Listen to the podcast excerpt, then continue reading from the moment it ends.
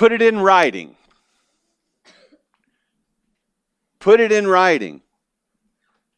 When, when something is being proposed to us or there's something important that we want to remember and abide by, contracts, various things, we, we put them in writing so that the stipulations or the uh, can be remembered so that both sides can be sure that they're keeping with the original agreement. I mean, this happens in contracts, sure. It happens when you buy a house. It happens in job descriptions, it, laws, way too many of them. You know, we have 48,000 laws because we can't keep 10. Um, books, all disputes are settled by what is in written form. We've talked already about church councils over the years and how they would address errors and come to conclusions and put in writing those conclusions so that the church is protected, so that the church is edified, so that the truth is preserved. They would say in summary form, this is a summary. This teaching is in error, and this is why, and this is what the truth is. And see, in this sense, heresy or error benefits the church, at least in one way, right? It causes the church to dig into the Word. We saw James eventually pointing the church to the Word in fulfillment in the decision they made in the Jerusalem Council. But the, the, the errors that come along and the heresies that come along, and by the way, there's nothing new under the sun, they cause the church to get together, to dig, to ask what is the truth, to work to a conclusion, and then to preserve that conclusion in writing. God has put His truth in writing for us. And this is the judge, this is the standard, this is the rule of faith and practice.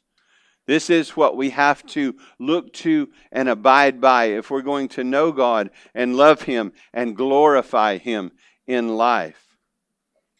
But He's also given us many books and counsels and decisions and church history to preserve the truth and guide us into the truth. Many of those writings were spurred by controversy. And so the church would address that controversy. The apostles would address that controversy and write a response and put it in writing for the church. We see that happening today. Many of our letters in the New Testament are simply responses to error and teaching the truth. The Word of God preserved for us. So that's what we see today. The church has made a decision. There's, there's a, a, problem going on, and the church has made a decision about the Gentiles and whether or not they should be circumcised, whether or not it's justification by faith alone for Jew and Gentile or not. We've already seen that and worked through that in the first part of the chapter. Um, but today they're going to pr- publish that decision. But let me back up a little bit. Where are we at? Well, you know, in Acts, the book of Acts, we're studying through Acts, so just a little refresher. The one word summary we chose for the book of Acts is witness. Coming from Acts 1 8, you see Jesus promising the church, You will be my witnesses in Jerusalem, Samaria, othermost parts of the earth. So we've seen the, the witness of the church go through, through persecution and through plan. It is expanding. It is going out into the world. Churches are being planted because people are being converted. And a large portion of this is happening among the Gentiles. And that is in fulfillment to God's promises. So we've come all the way down. We've seen the persecution through Saul, and we'll see Saul, the major um, point or, or, focus of the book from the rest, rest of the book of Acts. We've seen the church be birthed in Antioch, and then the church become a healthy, thriving, mission sending church. Paul and Barnabas are sent out on the first missionary journey, and many churches are planted, many souls are saved. Gentiles are coming to faith in Jesus. Um, he's finished the first missionary journey. They're back in Antioch when, you know, darkness is always trying to stick its nose in the tent of the righteous, right? Here comes this controversy. These men come in teaching that if Gentiles are to be saved, if Gentiles are to be justified, they must be circumcised and keep the law of Moses. And so they they went to Jerusalem, Paul and Barnabas. They met with the apostles and elders. There was much discussion over this matter, and they've come to a conclusion salvation by grace alone, through faith alone, in Christ alone. for all people, Jew and Gentile. And they're publishing a letter and they're sending that letter back to the church in Antioch with an answer to the question. The church has gotten together, they have made a decision in the authority of Christ through his apostles and published that decision for the church's building up. And so today I titled the sermon Letters and Long Sermons because all that's here. Letters and long sermons. And the main point, we're going to look at verses 22 to 35 uh, quickly. We've already covered some of this in the first half of the chapter, uh, but we're going to look and see that in order to grow and be protected from error, the church needs the truth written and taught. Two words written and taught. In order to grow and be protected from error, the church needs the truth written and taught. Let's look at first at the church, uh, the truth delivered in writing in verses 22 to 29. It says this in verse 22 It seemed good to the apostles and the elders with the whole church to choose men from among them to send them, you could say, back to Antioch with Paul and Barnabas because Paul and Barnabas had come from Antioch. They've come from this with this question. There's a contingent there teaching that Gentiles have to be circumcised. They've come now. They have an answer, but it wouldn't.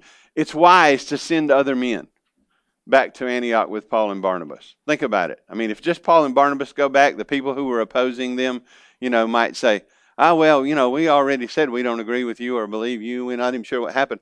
So the church sends two other respected men uh, with, back with Paul and Barnabas to relay the decision of the church through the apostles and elders, really through the scripture and, and the apostles and elders. But it says that they sent back with, with Paul and Barnabas uh, Judas called Barsabbas and Silas. And Silas is the same person as you read your scriptures who is called Silvanus. And he becomes a very important partner in missions with the apostle Paul later. And we'll see that as we as we move on in the text. We'll see him him going out after there's a disturbance. John Mark's not taken. Barnabas and Paul separate. Silas goes with Paul instead of Barnabas. So sort of taking his place. But we'll work through all that when we get there. But the church sends these leading men back with Paul and Barnabas to, to give testimony to the fact that the news that Paul and Barnabas are bringing back is the truth that was decided upon. So they go back down. It's, it says they go up to Jerusalem. You know that Syria, Antioch in Syria is north, but geographically down. So we would probably say north, but that's the way it was referred to in that day. Um, and they sent them with the following letter. Look, this, they, they didn't just send them with, with word of mouth, they sent them with an official letter, official recording of what the decisions were. And we've already seen that referred to as we, we looked at the first part of the chapter. But it says, The brothers, both the apostles and elders to the brothers, verse 23, who are, in the, who are of the Gentiles, so this was regarding the question of the Gentiles, in Antioch, Syria, Cilicia, greetings. Greetings. Since we have heard that some persons have gone out from us and troubled you with words, unsettling your minds, although we gave them no instructions. So that the reports come back, these men have come out of Jerusalem and they've caused great confusion in the church. We need to be careful about that. Are we spreading truth or are we spreading error when, we, when we're talking about Scripture? But these men have spread great confusion in the church and the apostles are saying, We did not tell them, we did not send them with that message. The message that Gentiles have to be circumcised in order to be saved, we did not send that message. Although it confused you, it caused you great stress. And we have heard about it, so we are responding to it. It says in verse 25, it seemed good to us having come to one accord. Notice that, one accord. They're not in a Honda. They're. They've come to a unanimous decision, which is cool. The testimony of God and the Spirit working in His church that although there were differences of opinion when the discussion started, through the discussion and through James applying the word to the discussion, they have come to one accord. That can happen. It's not just a majority decision here. They've come to one accord. And it says, We've come to one accord to choose men, verse 25, and send them to you with our beloved. Notice how they're speaking about Barnabas and Paul. They want to make sure that they understand who, who's being supported here. Our beloved Barnabas and Paul, men who have risked their lives for the name of the Lord Jesus Christ. Many in the church today risking their lives to speak out for the Lord Jesus. It says, We have therefore sent Judas and Silas, who themselves will tell you the same things by word of mouth. So, letter, word of mouth, witnesses, two witnesses, establishing every fact. Old Testament law. We won't go there.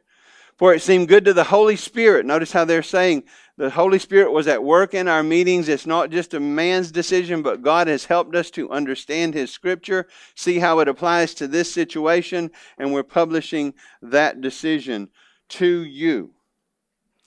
So it seemed good to the Holy Spirit and to us to lay on you, you could say Gentiles right there, no greater burden than these requirements.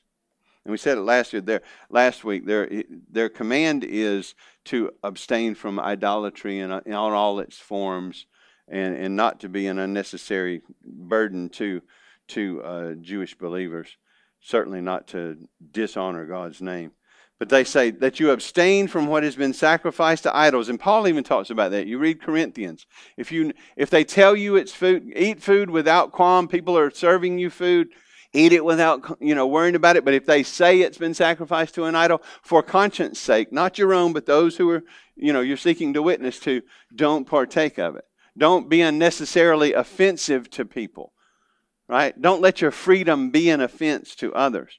It said that you abstain from what has been sacrificed to idols, from blood. You know, in the Jewish scriptures, it was blood. The life is in the blood. We know in foreshadowing and pictures the blood of Christ and his sacrifice. They were not allowed to drink blood or eat meat with the blood in it.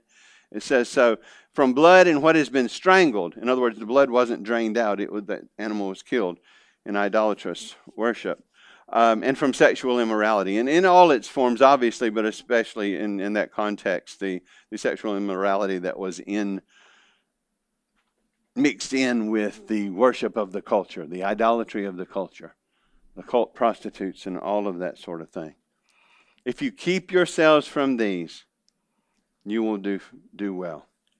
So they're writing to them, they're giving them a decision, they're, they're of course, instructing them to walk by the word and to, uh, although they are free from the ceremonial law, to be careful not to be an offense because the gospel is the most important thing and love for brethren is the most important thing. But they're giving them a letter, a letter that could be referred back to, a letter that could be reread, a letter that could be pointed to if this ever pops up again. And the restrictions here in this letter are twofold. Obviously, to, to avoid all participation in idolatry, which was the culture, right? We, none of us, how many times have you had somebody come over to your house with meat and say, This was sacrificed to an idol, let's eat it? You know, culturally, the idols are different, but that was happening, you know, the meat markets and everything associated with the idol temples. Um, but the restrictions are twofold to avoid all participation in idolatry not to offend God, number one, and not to offend Jewish believers. And this letter that they have written, and this is sort of, this shows us the pattern that I was talking about earlier. There's a problem, they come to a decision, they write a letter, and that letter becomes part of Scripture. We're reading it in Scripture, right? That's what happens in a lot of the New Testament letters many, many other letters. Read First Corinthians, read Galatians, read, you know, you name it. Uh, Colossians, others are addressing error and correcting error and instructing the church. So the church obviously needed more than just word of mouth. The church needed word in written form. And that's what the church in Jerusalem sent to Antioch in Syria was uh, the witness of the apostles, on the issue. And if you want more on the issue, listen to last week because we talked about that a lot. But they've, they've seen that justification by faith alone is true for Jew and Gentile. We, we are saved through trusting Christ and trusting Christ alone. We repent and trust Christ and we are saved. We don't have to be circumcised and sacrifice sheep and all that stuff, Old Testament, anymore. So the truth is settled, the truth is published, the truth is delivered, right? And so we see the truth delivered through preaching and teaching, you could say, but this is the second point that you see in verse 30. So when they were sent off, they went down to Antioch, and having gathered the congregation together. Notice, I've made this point before. There's a congregation to gather together. The church is organized, it has elders, it has leaders. It's not just everybody flying by the seat of their britches and doing, doing what they think is right. You know, if you avoid going to church and you stay home and you just have worship with your family on the Lord's Day, that's not church. Unless you have to do that. God's church is organized, it is powerful. It has leaders, it has a mission, and they're accomplishing that mission. So they when they go back to Syria, they don't just go visit all these homes, they gather the congregation together. There's a congregation together, together, together. And they gather them and they read this letter. And this remember what he said earlier, this has been a point of severe stress in the church. And the Gentiles don't know what to do. The Jews probably at that point thought they were winning the discussion. And then back comes this letter. So they gathered them together, it says in verse 30, and they delivered the letter. And look at this. When they had read it, they rejoiced because of its encouragement. Especially the guys. You don't have to be circumcised as converts to Christ. They rejoiced. The word brings encouragement. The gospel brings encouragement. The truth brings encouragement and stability and strength. And so when it's been read to them by not just Paul and Barnabas, but by the others as well, they are encouraged by it. How many times when we're discouraged, this is just a side point, I was just point this to you and leave. How many times when you're discouraged do you run first to the Word of God? That should be our habit. Run first to the throne of grace, seek God in His Word, receive encouragement. Moving on. Verse 31 And when they had read it, they rejoiced because of its encouragement. And Judas and Silas, who were themselves prophets, already talked about that, point you back, encouraged and strengthened the brothers. Now, watch this. They encouraged and strengthened the brethren, the church, the congregation that is gathered with many words. You know what that means? Long sermon. Long sermons are biblical. Praise God. It's hard to say anything worth anything in 15 or 20 minutes. Sermonettes make Christianettes. I'm, that's not original with me. They had encouraged them with many words. They were strengthening them from the Word of God. They were with them a long time, and you see that a lot. I mean, think of it. You think I preach long sermons. Paul preached all night so long somebody fell out of the window. Had to pray and have them revived. But they encouraged them with many words, and the New American Standards actually says long sermon. So that's what it means.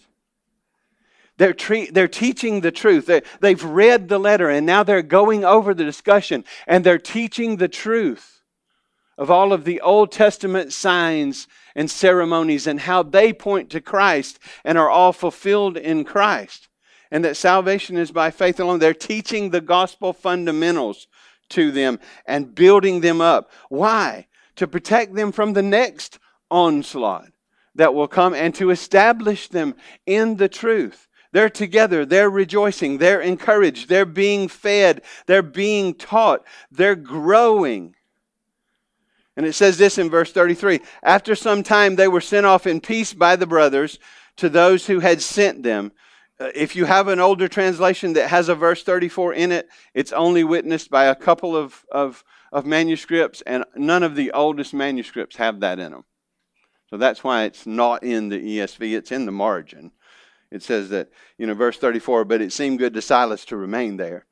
But that's not well testified to the old witnesses, so that's why it's missing in some of the newer translations. Nobody's trying to get rid of the Word of God. Oh, me. Then verse, verse 35, the, the Paul, Judas and Silas are not the only ones preaching long sermons. Paul and Barnabas remained in Antioch, in contrast to those who left, teaching and preaching the word of the Lord. Now watch this, with many others. a lot of teachers, a lot of preachers, the words being taught, they are ministering to the people. They are building them up in Christ, building them up in the Word of God, all as a result of this controversy that fired up. It just led, just like every other attempt of the evil one, it just led to more strength and more growth in the church.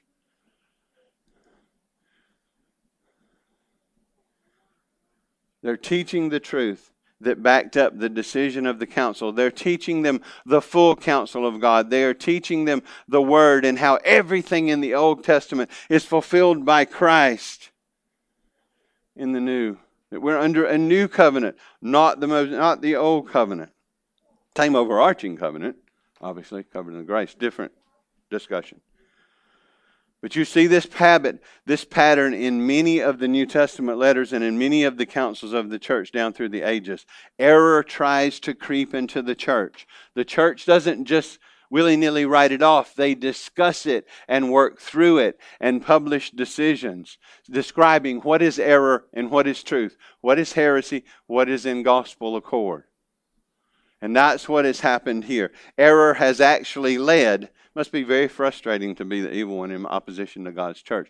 Error has led to growth because the church has seen the error for what it is, have routed it out, have taught the truth in response, and now the word's just being taught more and more and more in Antioch, and the church is being built up.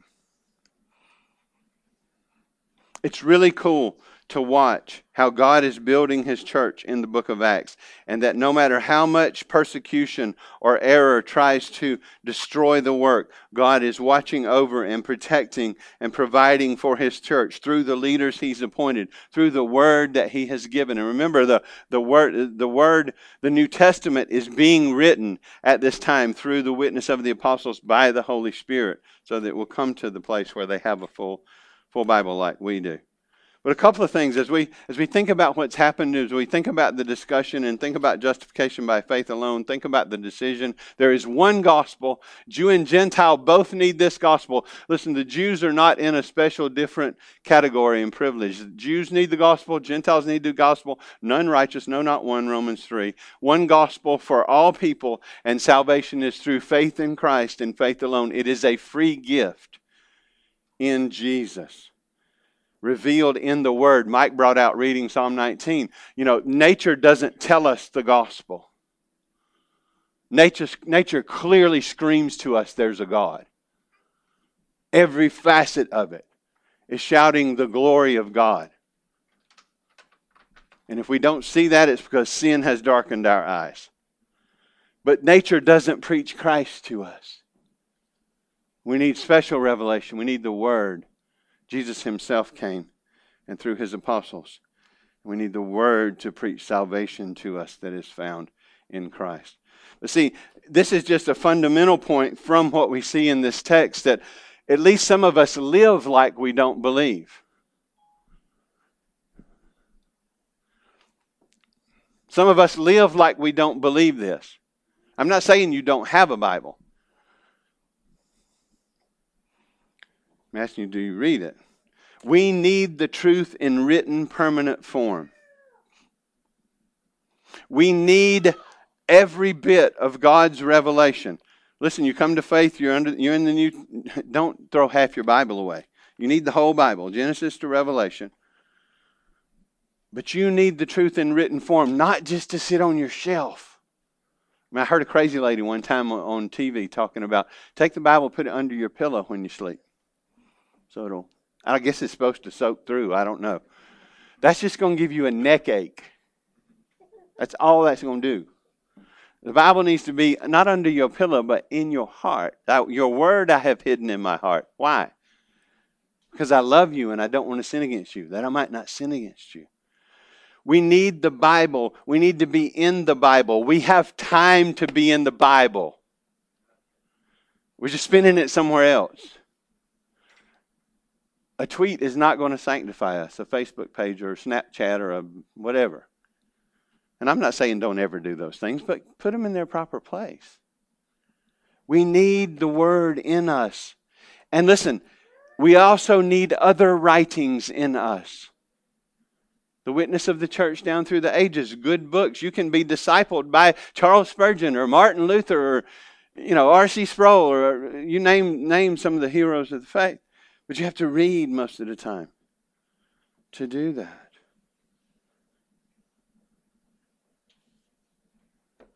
To be healthy, we, we have to be readers. I'm not a reader, I'm an auditory learner.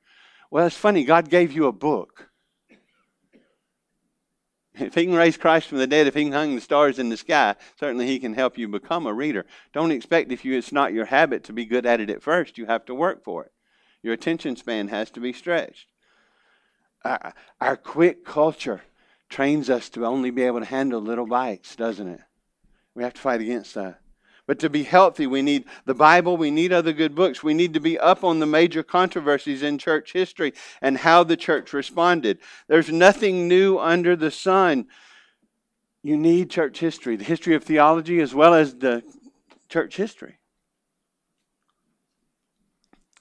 Because think about it, when Jehovah's Witnesses, I've said this before, when Jehovah's Witnesses knock on your door, that's nothing new. That's ancient heresy, Arianism, condemned by the church long ago. You can be ready for that by reading that. But listen, if you want to reach cultists, I don't know why, well, I do know why. If you want to reach cultists, know your Bible. Don't spend all your time studying their stuff. You can study enough of it to know where they're coming from. But the Jehovah's Witnesses, the Mormons, the whoever's who come to your door, they need Jesus. Keep that the main focus when you talk to them. But be passionate about church history. You need the word written, you need the truth written, and you have it. Everything necessary for life and godliness through knowing Him, through His word. Peter says. He said, This is more valuable than being eyewitnesses with us on the Mount of Transfiguration. This, a sure word of prophecy. This is what you need. This is what you have. You need to be systematically in this book every day, growing in grace. Not get up in the morning, oh Lord, what's the word for the day? Oh, there it is. You need to be in the Word. You have the Word. But you need to be taught the Word. Secondly, coming out of what you see in the in Acts chapter 15, we need the truth taught and preached, and that's one of the other things about church being organized by God and leaders and teachers put in place. You don't need to listen to just anybody. Just like physically, you eat food at home, you need to spiritually eat most of your food at home in the church God has led you to, where you know the people and trust them and know that they love you and that they're, they're going to teach you the Word of God. I'm not saying don't listen to other people, but you need the truth taught and preached. You need long sermons. Preaching is primary means of grace. I didn't make that up. That's God's idea. Not private devotions. Your private devotions are not the primary means of grace. You need them. You need to be in the Word daily. But something special happens when we gather on the Lord's Day.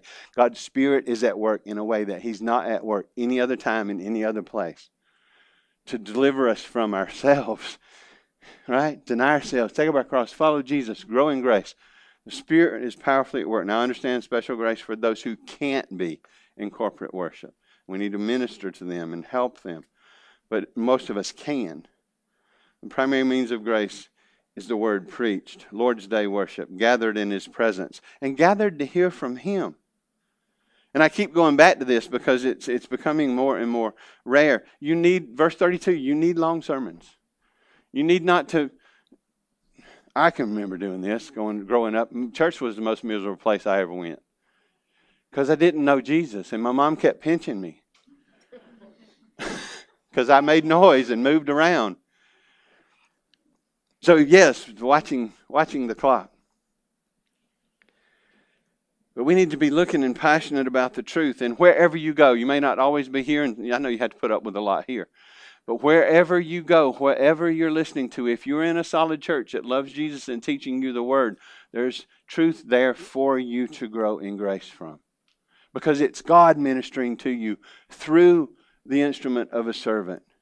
As long as it's a sound biblical church, right? And that's the fight you have to make. Because not every church is a sound biblical church. And there's a lot of people you shouldn't be listening to. I call these people out all the time. I'll call them out again. Word of Faith is one of the biggest places you should not be listening. I mean, Copeland, Hagin, Creflo Dollar, Osteen, Joseph Prince, lots of people. Joyce Meyer. There's lots of people you shouldn't be listening to, but there's a lot of solid people you can be listening to.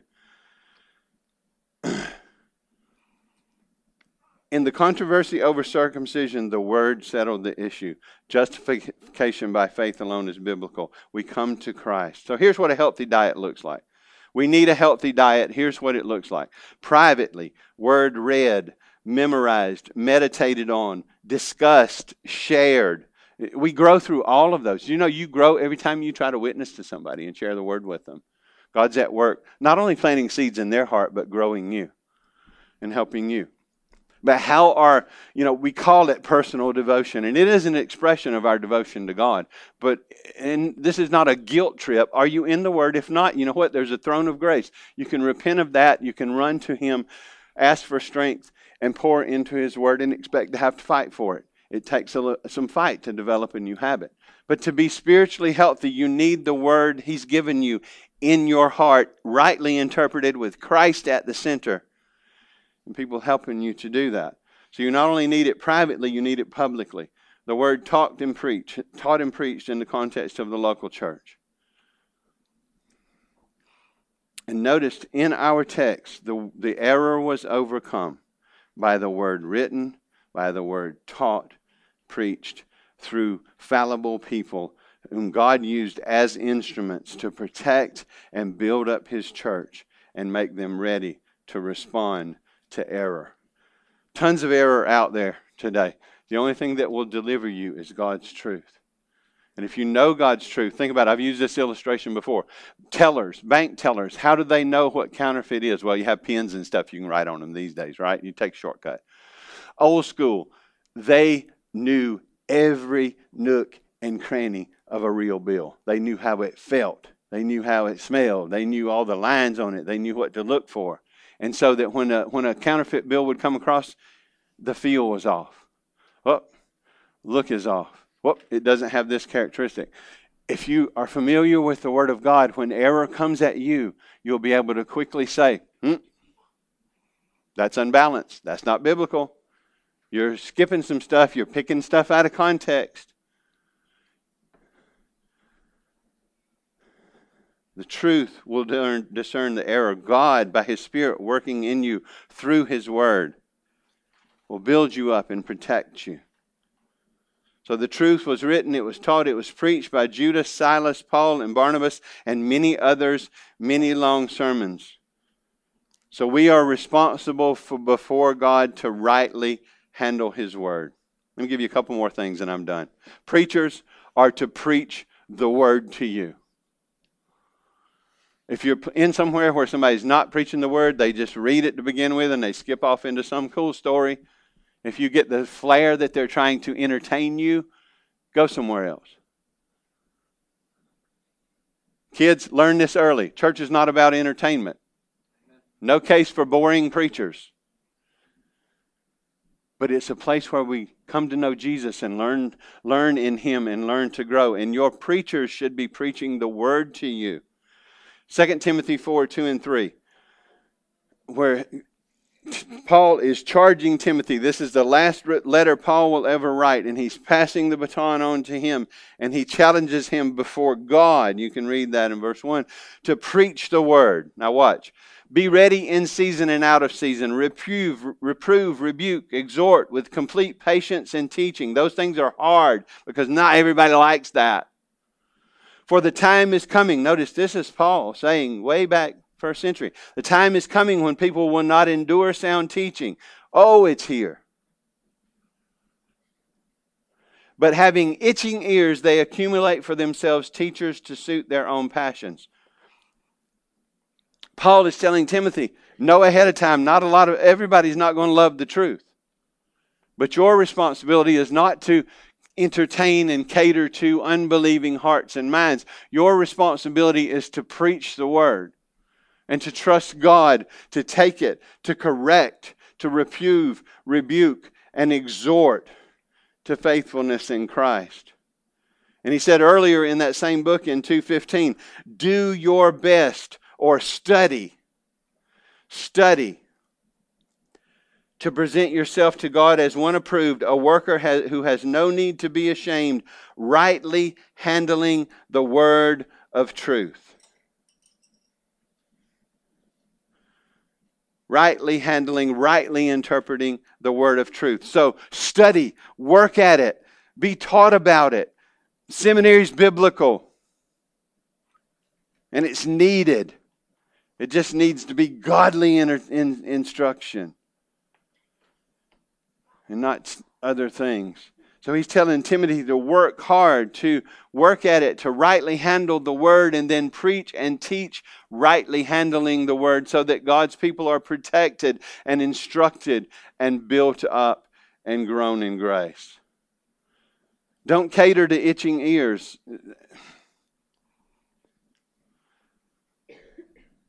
Glorify God and preach His word.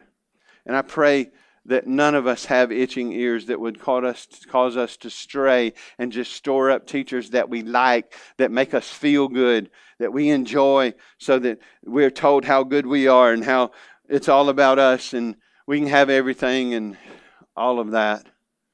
No, Timothy, you preach the word. So wherever you are, find a church and find pastors who will preach the word and hold you accountable to the word, feed you with the word. And then, as hearers, receive the word, treat it as the word of God. Work to hear, remember, examine what is preached through prayer ahead of time, Pre- preparation ahead of time, expectation. When you come to church, come expecting to hear from God. Now, God is not standing here, but hopefully the Lord will use the person as an instrument to rightly teach the word of God to you. So come expecting to hear, come expecting to be challenged. Come expecting to be stretched. Come expecting to be encouraged and taught, whatever God knows is necessary in each individual hearts. Honestly, I have some people come up to me sometimes and say, You know, when you said this, I was so blessed and encouraged by that. And I know in my heart I never said that. So I don't know what God's up to in that place. But a lot of times it's really biblical stuff. And not, but I didn't say it. I don't tell them that. Unless it's error. And I'm like, I didn't say that. But come expecting to hear God and be diligent listener. Take notes. I'm not a note taker. Become one. If you can remember the sermon without notes, don't take notes. If tomorrow you can remember the sermon and you didn't take notes, you're good. If you can't, everything, because you know what? You're responsible. I'm not trying to mess you up or get you not to come back. You're responsible for everything you hear.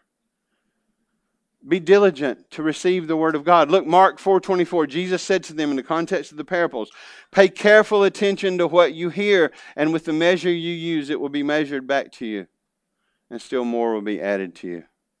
Those who have receive more.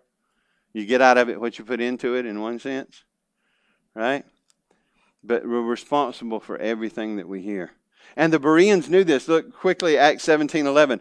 These Jews were more noble than those in Thessalonica. Why? They received the word with all eagerness, examining the scriptures daily to see if these things were so. And it says more of them believed later. So that's the pattern for us. Receive the word with all eagerness, but then compare it to the scriptures.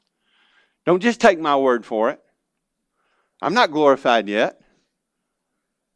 You may need to correct me at some point. And I need to be open to that if I've said something that's wrong. This is the standard.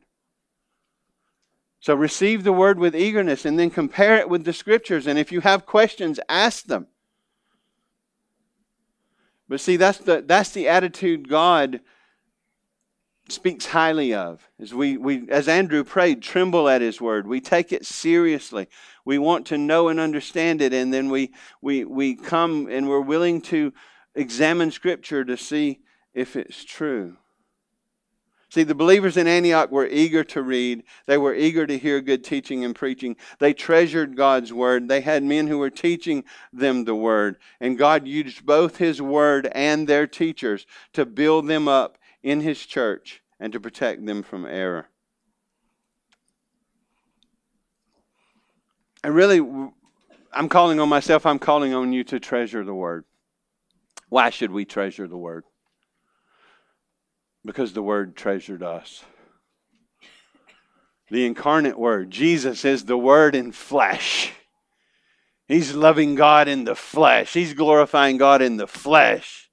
He's fulfilling all righteousness in the flesh.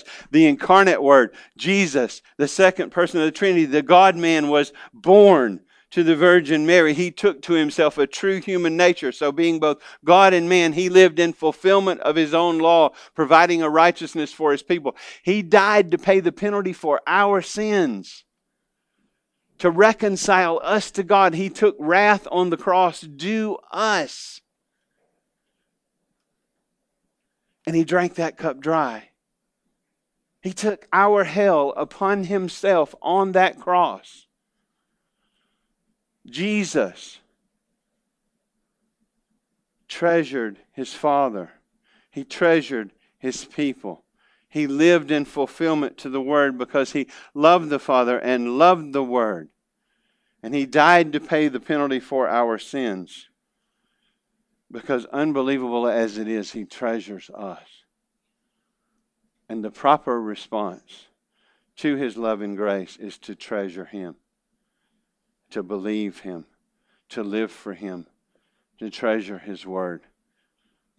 Christ died for our sins according to the scriptures, Paul says in 1 Corinthians 15.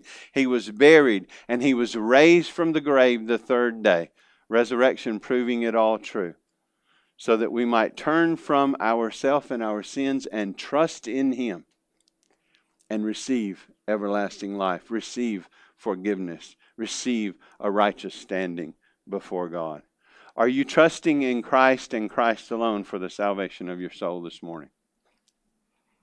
God commands you to.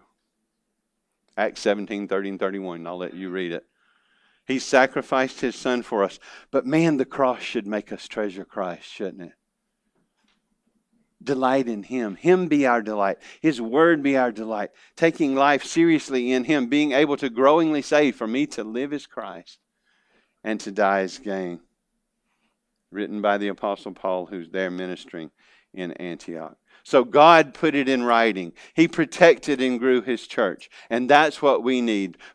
He has provided his word to be read and taught. So trust him, love him, honor him, know him, all from his gracious gift to us in his word. Treasure his word and long sermons. Let's pray. Father, we thank you for your word. We thank you for your grace. We thank you for your love for us. Thank you that the Father sent the Son to live for, die for, be raised for his people. Thank you that salvation is a free gift, just exactly as what was preserved for the Gentiles in the in Acts chapter 15. That you so loved the world that you gave your only begotten Son, that whosoever believes in him shall not perish, but have everlasting life. Help us to trust you. I pray for those who are in the room that aren't Christians, that you'd help to, them to see how far short of keeping your law they fall, how great their sin problem is, how much they need a Savior, and show them the mercy of God available in Christ so that they turn and trust in Jesus and receive the free gift of salvation. Help those of us who know you to be refreshed and renewed in love for you by your gospel, trusting you, resting in you, running to your throne of grace, treasuring your word more than we do the riches of this world, more than we do the rich foods of this world, more than we do.